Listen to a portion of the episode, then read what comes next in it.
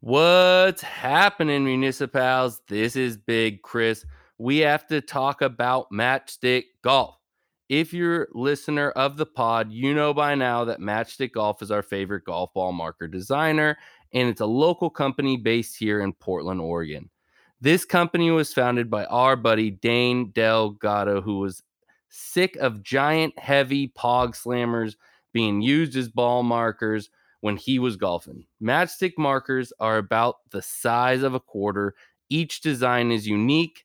Right now, Matchstick is offering 15% off your first order at matchstickgolf.com with the code municipals. So head on over to matchstickgolf.com, enter municipals at checkout, and tell them your boy sent you. Up next, you'll be listening to part two of our wonderful conversation with award winning and New York Times best-selling author Tom Coyne. Please enjoy. How hard did you push it? Till I black out? Yes. Numerous times, yes.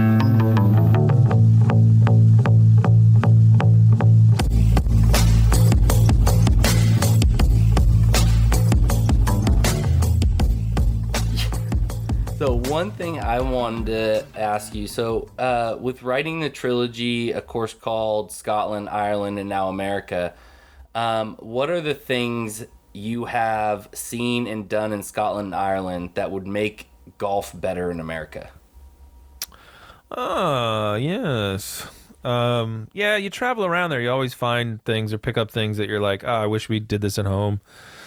So, one we've talked about a lot the notion of visitor golf and visitor tee times. That's good. And a lot of the courses, when you get a visitor tee time, like say it like Machrihanish, you don't get a visitor tee time so much. You become a member for a day, so you have access to the to the bar and the locker room and all that. So it's really that's super cool. Uh, member for a day. So I, I like that. Number one, um, pace of play. I like very much. Uh, they really do get on with it um, the walking nature of golf over there. Um, nobody, there are very few golf carts. Um, at still like, and I was reminded of this on my trip in Ireland um, recently because as the Murrays were getting sore and couldn't get the, we couldn't get their massages. Um, there was more requests for I'd really like to ride today, and fair enough. I you know I totally understood that and was hope trying to accommodate it, and it wasn't always that easy um, because it's still very much a walking golf culture over there. Um, so I like that. We could do more of that. It's interesting. It's not nobody carries their bag. It's all trolleys, as they say, uh, which we would call push carts. Um, so it's all everyone's got a trolley, sometimes often motorized, and so they have like big tour bags. So because so they can stuff all their rain gear in them. I, that's what I think. Like they carry a lot of stuff. Like my Irish and Scottish friends, when I play with them, like if I need something, I'm pretty sure it's in their golf bag. Whether it be a sandwich, um, a, a, woolly hat, an umbrella, a new pair of shoes, it's it's probably probably have it on them because they have the and I have and I have nothing in my bag because I always carry right, so I keep it like super light. And um, anyway, so they push and uh, and I like that you know, so they're the, the trolley culture over there is strong. It's quite strong. Pace of play. What else? It's just a little simpler. The whole the whole thing just has a vibe to it, um, where it's not. Um, it, it's it's it's you know you're out just to to have some fun um, try and score some points because they play a lot more Stableford, which I think would also be good for us to do. Use a point system, um, and you know they're and afterward, um, it's you know it's just a nice. It's not a big deal to go like a lot of times I, I feel like going to the club getting dressed up, uh, not getting dressed up, and making sure you're dressed appropriately. Um, you know that there's uh, sometimes going to not not my club necessarily, but a lot of clubs in the Philadelphia section. You can it's a little bit of a scene, and it's a big day out, you know, and it's a thing, and um, and that's cool because you want golf to feel special. But I don't know. Like when you roll up and there's kids on the putting green wearing a soccer jersey and in jeans, I'm just like, you know what? It's cool. We're just gonna go play a game today, and uh, chill out and have fun. And it's it's I don't know. I don't need to feel like I'm uh, I'm going to see the Queen. So uh, Yeah. that's good too. I like that. Yeah. Yeah. You can be a sloppy dresser and play over there as well. Yeah. Well, someone who it's interesting. Untuck your 'cause shirts. I, I, I grew up in a I grew up in Atlanta, which is obviously far more liberal than, than people realize. But uh, I say three or four years ago when I lived there, I, I was playing with a buddy at a private club, and uh, I have like sleeve tattoos. I've got a lot of tattoos, but very visible ones. And you're playing golf. Um, and I was playing with him, and you know, they let me in, and I was chipping and putting, and I saw someone like, like you know, like the head pro like running down, and he was like, um, he just comes up to me and in a very pointed way goes, "So who are you a guest of?" And it was just this feeling of like I've been at the place for five minutes, and I was like, Yeah. I just don't feel welcome here. Yeah. You know? Yeah. Yeah. And that that feeling of like you're saying the opposite of member of a day, right? It's like, hey, I guess you're gonna play here today. We're you know, but like immediately I had hit two chip shots and I was like, you get kind of feel like that tingling in your toes of oh, like totally. Mm, you know, like when a policeman pulls you over and you're like, oh no, was I speeding? So my buddy's like, how are you? And I didn't tell him, but I was just like, all day I was just kind of like, I don't love that. So yeah, uh, any place, you know, again, it can be private, but when there's kids in soccer jerseys, just come as you are and enjoy yourself for the day. No, no you don't belong here, but you're certainly welcome. I think the welcome is is as much a thing as anybody, or as, as anything. You know? I think that's what I'm after when I was trying to say all that is that it's the welcome, right? Welcome. Like some of these places do welcome okay, but one thing we like to do in America is make you feel lucky that you're here. And that's Yes. and then if we do that, you'll think we're awesome, right? yeah. And it works the complete opposite. We don't think It- you're yeah, awesome. it generally, it generally, it generally does. I mean, you can come away from it feeling like, "Whoa, that was so intimidating," and it, I can't believe how cool that was, and you can brag to your friends about it. But did you really have fun, right? And I Yeah. think now your generation is gonna, at the end of the day, it's just it's about fun. So did I have fun? Um, and that's Mm-hmm. Yeah. and the welcome is a huge part of that. So that idea of um, and that's why I like rave about Oakmont in the book because of the private golf courses that I played, um, in terms of like with a huge reputation and a golf course that had would have every right to sort of make you thumb their like look down their nose at you mere visitor and why are you here? Like they're the opposite. I mean, it's a, it's a Yeah. maybe it's a Pittsburgh thing, but like I felt so comfortable. I've been there a few times since, and just like, man, that's just a place where I feel like they want you to come see how great their golf course is. They want you to shop your ass off in the shop. They want you to hang out. They want you to be comfortable in the locker room. Um, you know, and, and it's just it, it's a place that isn't trying to like show off and, and, and make you feel like you're you're fortunate to be there. So, and, and there are other places Yeah. like that. And and when you find those, it's great. And when you find the opposite, it kind of sucks. So Well, I, I was laughing, you know, when you were mentioning, uh, I'm not going to make you comment because obviously you wrote the book, but I was laughing you were at Friar's Head, right? I mean, that course sounded amazing. But the idea of, well, two things. One, I'm like you. Like, I like to, I probably too much fixate on like putting up a number, but like, someone's like, someone tries to give me a six footer. I'm like, even if it's for myself, it's like, no, I, I want to putt it. I want to know what I shot today. I don't want to, I Yeah. shot 75, but you just gave me six footers all day. right. Um, so the idea of the no tees that must have been a bit jarring. I've never played somewhere like that. Uh, but then the idea too of like you have to let the caddies fix your ball marks. I was just like, I mean, that just feels. I couldn't do it. That just feels. That, yeah, I, I, they would start smacking my hand. Mm-hmm. Uh, to be like stop, and I'm sure you had that experience too because we're so ingrained to do certain things, and it's like pick my tees and you fix my ball marks. Like where the fuck am I? Yeah, right. And it's like oh, you're at Friar's Head. And I'll tell you what, it's that Friar's Head is so good. They could tell me that I'd have to let the caddy like hit the ball for me too, and I'd probably be like, "That's cool," because it's so damn good. Um, and Friar's Head is such a unique experience, and so it's always that fine line of like, is this cool or is this because it's different, uh, or is this Right. like, am, is this kind of like weird and messing up my messing up my day? Um, It sounded awesome. I mean, the way you wrote it, like I was like, "Fuck, I want to get out here." Like this sounds so weird, but this place sounds incredible. It's one of the great, great, unique, awesome days in golf, but definitely a place. You're not going to get any warm and fuzzies, you know, from hanging out there. But, you know, the people the people in the pro shop were fantastic and, and and and it was you know we were there unaccompanied and and so like like and the caddies were great and all that um but and and it's and it's it's so damn good. Like the golf holes are so so good. Um but it, you know that's a part in the book where i talk about like i'm making this like daily awkward bargain by like playing and loving these golf courses that probably most people that read the book are never going to have the chance chance Yeah. to play, and that's even saying that sounds elitist, um, regardless of the fact that uh, that I was going to places that were very elite. Yeah. So it's it's a tricky thing, and then it, but you know at the end of the day I was like. You know what? Screw it. I'm a golfer, and I want to play good golf courses. So, Well, and it's also uh, you know. called a course called America.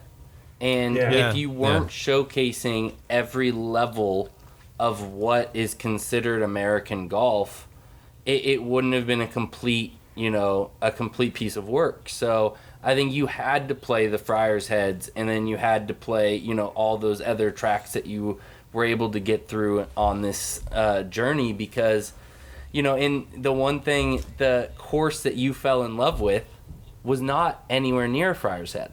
You know, Right. at the end yeah, of no, book. no, no. So- the uh, yeah, the Great American Golf Course that I was looking for is not a uh, like a Friar's Head. So, and I think that, thank you, Chris. I, I and I, I, I agree. I think I think that's more than a convenient excuse for playing fancy places. I think also, I want to take readers to places like when you'd say, "Oh, I shouldn't play places that my the readers tip like your average reader wouldn't go." But then again, there's actually that's the reason you do go. Um, and this might sound self-serving, but um, don't you want to know what it's like to play at Augusta or Pine Valley or, or Friars Head? Um, like you know, it, it, I, I'd like to know. Um, you know, um, and damn it, I'll I'll I'll put myself out there, and if I have to be the one, I will do it Serve for you you. tribute, I, I do it for the kids, man. Um, I do it for you. No, and it's, so it is. It's it's like a fine line of like. Uh, at the end of the day, I'm damn fortunate, and uh, I get to play some some pretty awesome places. But that's um, not not always my favorite days of golf, or not the most important golf courses either. Um, so uh, we talked about a lot of the places that are, whether it be on a reservation or the Great American Golf Course that isn't fancy at all. So, or the municipal golf courses that, that you guys are, are telling people about. So, it's uh, Yeah. you know, that's what it's about. So I got one more question before we, we get off here with you. All right. So this is actually from our producer Jack.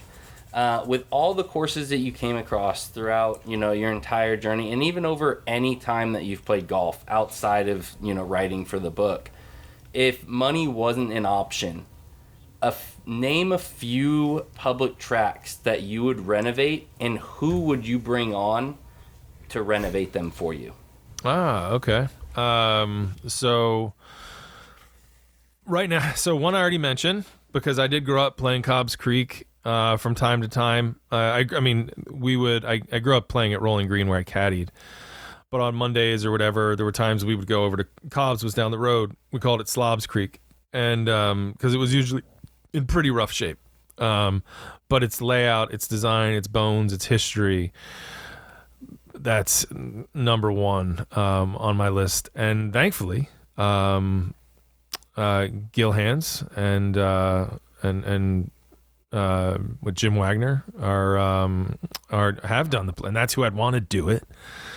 Guys in Philly who get it, and uh, and they're doing it. So that one's actually happening. So that's cool. Um, where else? I would say. Um, I have to remember like some of the. Ah, okay, all right. Um, I would love for to get my hands on. Um. Ah. there's so like there's Man, so many Jack's different got you racking your options. He does because I'm trying it's to think of like cold. It's a tough question. I know. Cold. I need to research my um because I mean, there's all these courses like locally that are like popping into my head. Um, there's the golf course up by Kittansett, um, called Marion, which is a, a little nine hole public uh, in Marion, Massachusetts. they are, and I don't know if that it's a George Thomas, and um, it's just the first. I think it's the first thing he ever did before going out and doing you know Riviera and um, LACC and all that.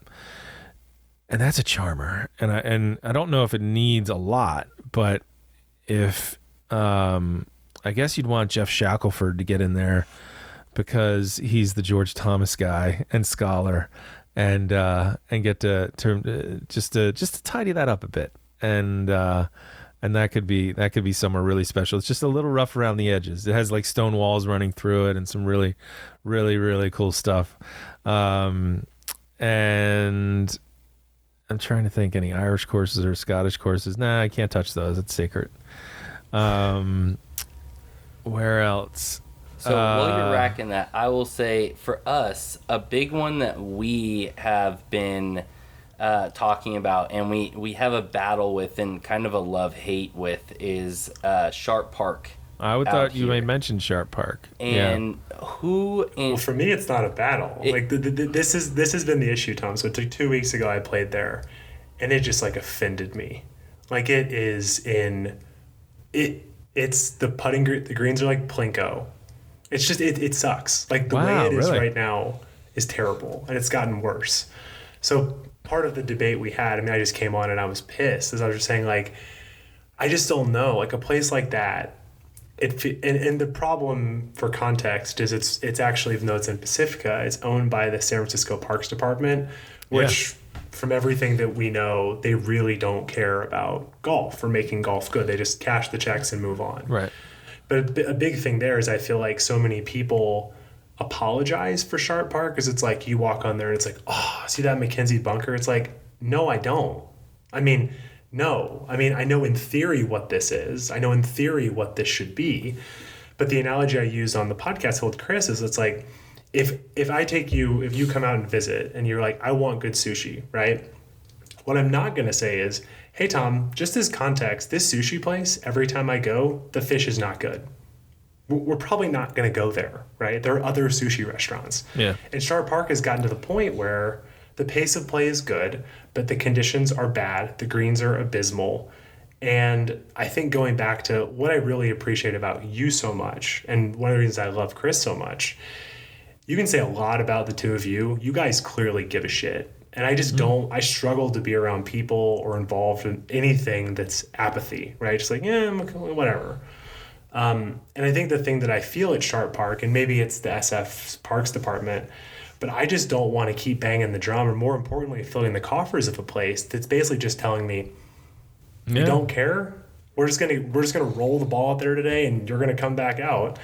And so we had this debate. You know, I don't expect you to, to, to kind of have an opinion per se, but like I, I was like, yo, make it a park. Like just give it back to the community. I think it's gone. I mean, unless someone is going to like they were allegedly going to do, get five million dollars and get Gil out there. Sure, sign me up for that. But that Yeah. has supposed to be coming for ten years, and at what point do I cut our losses and go to the other thousand amazing, like really good Bay Area courses, and stop being like, well, it's got good bones. Like, well, does it? Because like half the holes are not the originals, and the bunkers don't look good, and there's some holes that suck, and the greens are too small, and they they putt badly, and Yeah. it's also weirdly like fifty seven bucks to play still, which is not actually that cheap. Which I don't like to be co- on a public podcast talking about shit talking Sharp Park, but what we also try to do is be honest to people. And if you're gonna mm-hmm. leave your family and spend six hours away from home, including travel time and all this stuff, and go out there and not feel like you can have a competitive putt, well, again, we're people who like to hit cups. yeah. Like I guess I shot 84 out there, but I made like a 30 footer and I just laughed as I went to get, get out of the hole. Is that fun? Not for me. Yeah, yeah. No, know? good points. And I played Sharp Park. It gets a. It doesn't get. It was one of those courses where I got a lot of information on my visit, and I probably got to the point in the book where I didn't have room for it all. So it's a quick. It gets a quick mention, and I think I talk a little bit about some of the initiatives to try and restore Mm-hmm. it, and because I did play with. I I played there with, um, and their names escape me, um, but some of the, the the gentlemen that are behind the trying Save to raise Sharp some money. Park. Yeah, Oh, that, they're- wow. that are behind Save Sharp Park. So I was there with Save Sharp Park, Okay. and um, so This I is got amazing info because because we were sitting here being like, well, Where are they? Is it happening or is it not? Yeah, because this has been happening for a long time. What's interesting to hear that is is is is unfortunate because I was there in 2019, right? And I guess the effort to save Sharp Park is is still well. Hopefully, it's still ongoing, but it's I guess it wouldn't so. by what you're saying. It's not where they'd want it to be. Um, but my understanding is that they were constantly running up against the bureaucracy um, of the fact that it's city owned um, that the that the city views and the people in the parks and recs. And I'm not put. I don't want to put words in anyone's mouth, but my Sure, yeah. impression was that they viewed golf as elitist, and and this ground should be a park, and that it pro- and that Oh. um, that they that it won't. So the the folks that are, I think your instincts are correct. The people that are in charge of it don't really give a damn about it and don't want it to be a golf course. Now the Save Sharp Park folks are doing their. It sounds like they're doing their damnedest, but it's tough. It's it's it's tough unless you do what happened. I think at like at what happened at Cobb's Creek was, and it took them years to lobby city government, but they got the lease away from the city um, and they got like a hundred year lease for a dollar or something like that, or and, and you know that what I don't, I don't actually know what the specific Sure, deal sure, was, sure. but they got the rights, a a contingent on restoring it and making it a community place and making it affordable for Philadelphians and all these things that would be good for the city. But the city was just like, we're not in the golf business, we can't do this. Um, and until someone in San Francisco city government is motivated to say that, uh, and do that and turn it over to the Save Sharp Park people who do know their stuff and and and They do. involved in it is the uh, oh shit what's his name? The guy from um, So Chambers Jason, Bay. Jason, yeah from, Jason. yeah, yeah. So he's great. He knows his stuff. They get it seems like they've done a few little projects here and there a lot through the years but they're just never going to get the, the the go ahead to really to do the what they what they want to do. Um, the way that the uh, it's struck it's currently structured. Um, so I mean I think they they battled off.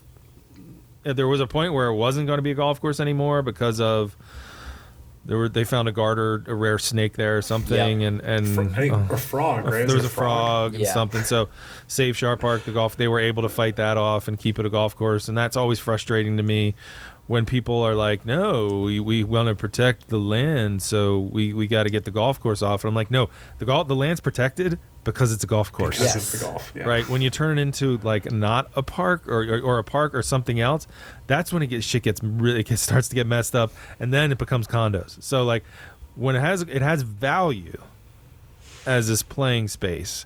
There's a lesson that like David McLay Kidd drove into me when he was talking about building links golf courses in Scotland. He's like, you know, they want to protect this scientifically sensitive area, and I understand that.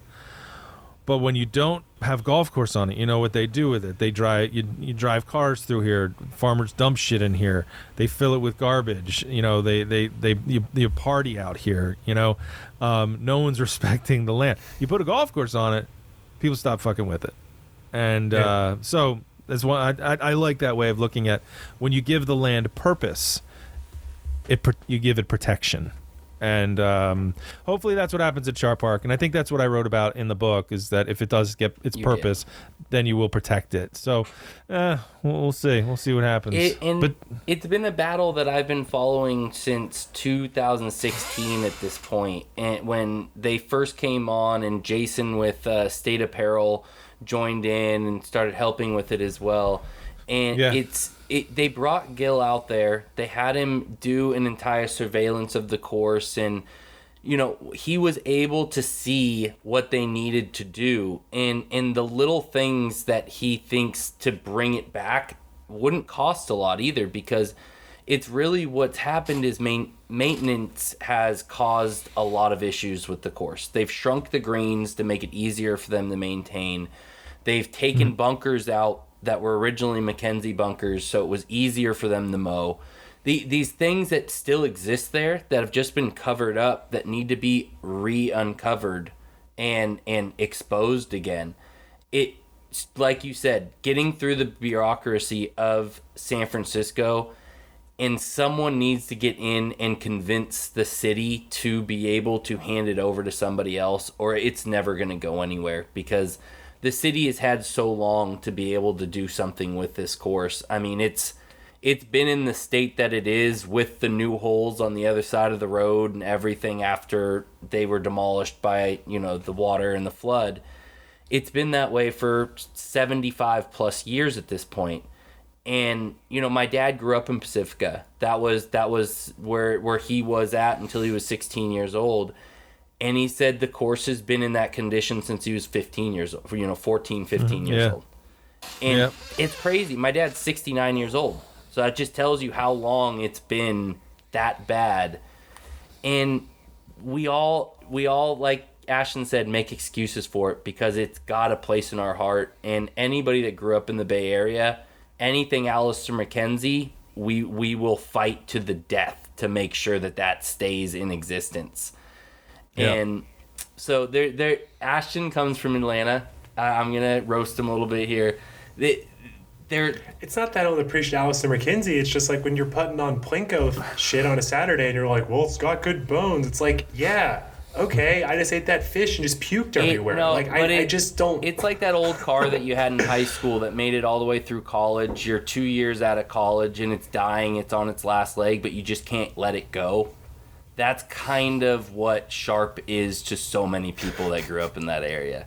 So it, it it's hard to let it go. I can't tell if that's a great analogy or like the worst analogy ever. Like, I know what you mean, but it's like, yeah, no, I, Yeah. I and I know my perspective is different. You're gonna. It's gonna take someone in Parks and Recs is gonna have to be a golfer. That's Yep. gonna have to happen. And if they're Let's and go- until maybe that I should, happens, maybe I should go try to get that dude, job. go go. Yeah, fight the power. Like go look what get yourself elected. You know, That's, it's gonna take something like that. To be honest. look what honest, Tron you and know? them did with uh, down and you know NLU did with uh, the course down in Jacksonville. Yeah, Jax Beach. Yeah, Jax Beach. I mean, Although th- I think this would be a little bit tougher, but no, I, I hear you. I, I'm going to give some as as someone who's lit Sharp Park on fire a lot. I will do some homework on the SF Park stuff. But Tom, I have you one last question. We'll get you out of here. This is like a, something that's like deeply personal to me. Um, and I think for me, when you're kind of thinking about this podcast, you know, Chris, the way he is, he's this Mr. Golf Course, got 10,000 things. What really struck me, I think, when your book really hit me hard, the quote that I quoted you about community and also the connection to my dad. So my dad's the one who got me into golf. There's pictures of me, you know, with a golf club in my hand when I can barely stand up. And I've had this really weird thing happen in my life where my dad, um, for context, my dad's like a two handicap now, great player, um, but has the putting yips, and it's totally affected his ability to appreciate golf at all at this point. But with that in mind, when I was a kid up through, you know, college, my dad was always like, hey, do you want to play? Hey, do you want to play? Hey, do you want to play? And generally my answer was no. I was like, nah, I'm good. Do You want to hit balls? No. Now in my late 20s, golf has become my obsession. And now I'm the one asking him, hey, do you want to play? And he's now telling me no. Mm. And I think what's really what really struck me in your book is when you talk about your dad and watching your dad, you know, have to move up tees and be able to play less often. Like my dad right now is in better shape than me. He's, you know, going to start trying to compete a little bit on the senior circuit and, you know, can hit it as far as anybody. But he doesn't have and hasn't had a golf pump for really as long as I can remember. And a big reason why is he would tell you he hits it to six feet and misses the putt, and it just kind of ruins it for him. And his buddies drag him out there, but he doesn't really have a golf pump, and that's hard for me because like I'm trying to plan our abandoned trip. He's never mm. been, and like I've asked him for six months, like you know, give me a month, give me a season, and he just he's very like, I can tell I'm not even sure he wants to go. And I don't really know what the question is, but talking in your book about how getting, you know, golfers together, it feels like our therapy about being able to say stuff. I just wanted to ask you, just to like almost like talk about it with you, because Yeah. you know, golf and your dad, and I know for Chris too, but I know your connection to your dad is so important. And like, I just want to spend, you know, my dad's young, my dad's 55 years old, but I want to spend his remaining years, my remaining years playing golf with him. And I know I live on the West Coast and he's on the East Coast, but right now it's like we're going to play once a year, and that just doesn't feel good enough to me for. You know, I'm playing 60, 70 times a year, and my dad's a two handicap, and we can play once a year, and I just don't like it. Yeah, man. Um, that wow, that is a really unique situation because for your dad to be that good, but not be dragging you out to play golf all the time is uh, is unique. But uh, God, the yips, right? Um, I can I can understand that. Um, and it's got to be frustrating to know what he can do, what he's what he should be able to do, and can't do it. And that's that that that's a feeling that I've I felt in like when I was doing Paper Tiger or whatever. I mean, that sort Yeah. of golf blues is a is a real thing. Um, so I, I can I can see that. Uh, but yeah, I mean, you got you got to keep getting them out there because that those those experiences, um, you know, obviously the, the America book, that's very much what it became about is my relationship with my dad. Yeah. And I wouldn't have that relationship, like all of us who play golf, um, and with dads who golf, we would not have the relationships that we have with our fathers if it weren't for golf, because you just don't spend. uh, Maybe if you fish or if you do something else, but I'm a golfer Yeah. and we're golfers, so I, I was able to spend a lot more time with my dad than I than I would have. Travel a lot more with my dad than I would have. So um, you just got to keep dragging him out there. Has he tried? Uh, I don't know. Has he tried the the arm lock or? He's yeah, he, he, he's doing he's doing something with like the LAB putter right now. He's he's he's. I mean, I give him credit. He's trying. Okay. Um, but I, I guess it was just specific because I lived in SF, then I moved back home to Atlanta for a year, year and a half, then moved back to SF. When I was home, you know, it was during COVID because I was going to move out here right when COVID hit. And in my head, I was like, cool, I'm going to have three months, live in my dad's basement and play a bunch of golf. And there was just like four or five times, you know, I was like, I'd wake up and I'm like, hey, I don't have a meeting till one o'clock East Coast. Let's go. I got I got a tea time. And he'd just be like, he'd just look at me with this, just this blank look and go, I just don't want to, man. And after like four or five times, I stopped asking. And it's very weird because, again, like it was always the opposite way around. Like my dad's like, hey, I'm going to go hit balls. You want to come? And I'm like, nah. And he's like, Yeah. you, you should. And now it's like, you know, like, again, it's like I want to go. He's never actually been international. I think he went like Mexico once, but he's never been international at all. So he's never been to Ireland, never been to Scotland, has never been to Bandon, has never been to like Sand Hills. Um, I I don't know. It- It's just like such a, a tough thing for me where, again, I'm like, hey, and actually, it was so sweet. My boss, actually, when I quit my old job, he gave me a $2,000 gift card to Bandon. It was like, hey, I want you to use this on the trip to Bandon with your dad. And I FaceTime my dad and I had tears in my eyes. And this was a year ago, you know, and it's like, he still won't give me a, f- like, you know, you know, like when someone's like, you want it's like, yeah, we'll see each other at some point, you know? Yeah, yeah. I'm like, Dad, I'm like, Dad, can you just give me a season? Like, Yeah. I'll handle everything. It's largely paid for. And it's like, yeah, there's just a lot going on. Like, I'm talking about November of next year.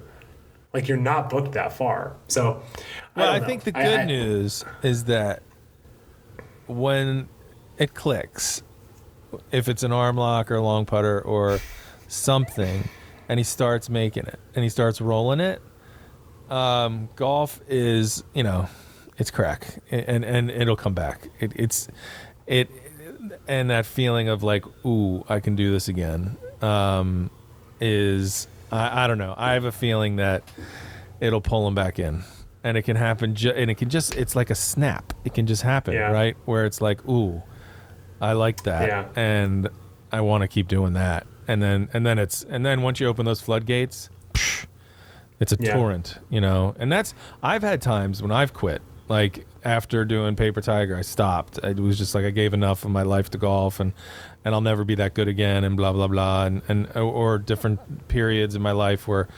Um, where I just said, you know, I'm not going to be as good as I was, and I don't want to play anymore. And then you hit, and then it's just you have a round where you're like, ooh, I like that. I I, I liked how Yeah. that felt. So Yeah. just keep pushing them. It'll happen. And and selfishly, I mean, I'm a six handicap who's broken par, and I've never beaten my dad. Well, yeah. Well, you got a 29 year old kid, six handicap, broken par, and I've never beaten him. Don't, Dad, don't take that satisfaction away from me, Dad. That's No. not right. So one So one it'll good happen. one good thing is so him and his buddy Johnny used to do this 30 year um, like uh, event called the Ross, where they would play a different Donald Ross course every year um, and hold this annual tournament that they would do. So we got this great idea that we were going to kind of copy what they what they did, and we created this thing called the Modern Golden Age Invitational. So basically, we're going to rotate every year from now on uh, through Gil Hanse, Tom Doak, and uh, Coore and Crenshaw courses.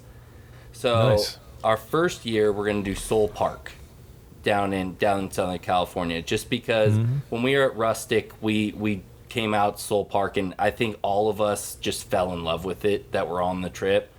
Um, it was just one of our favorite courses, even though it wasn't a full, you know, you know, build by him. It was a renovation. The things that you, I mean, you feel Hanse in that, um, in that place when you go out there and play it. Mm-hmm.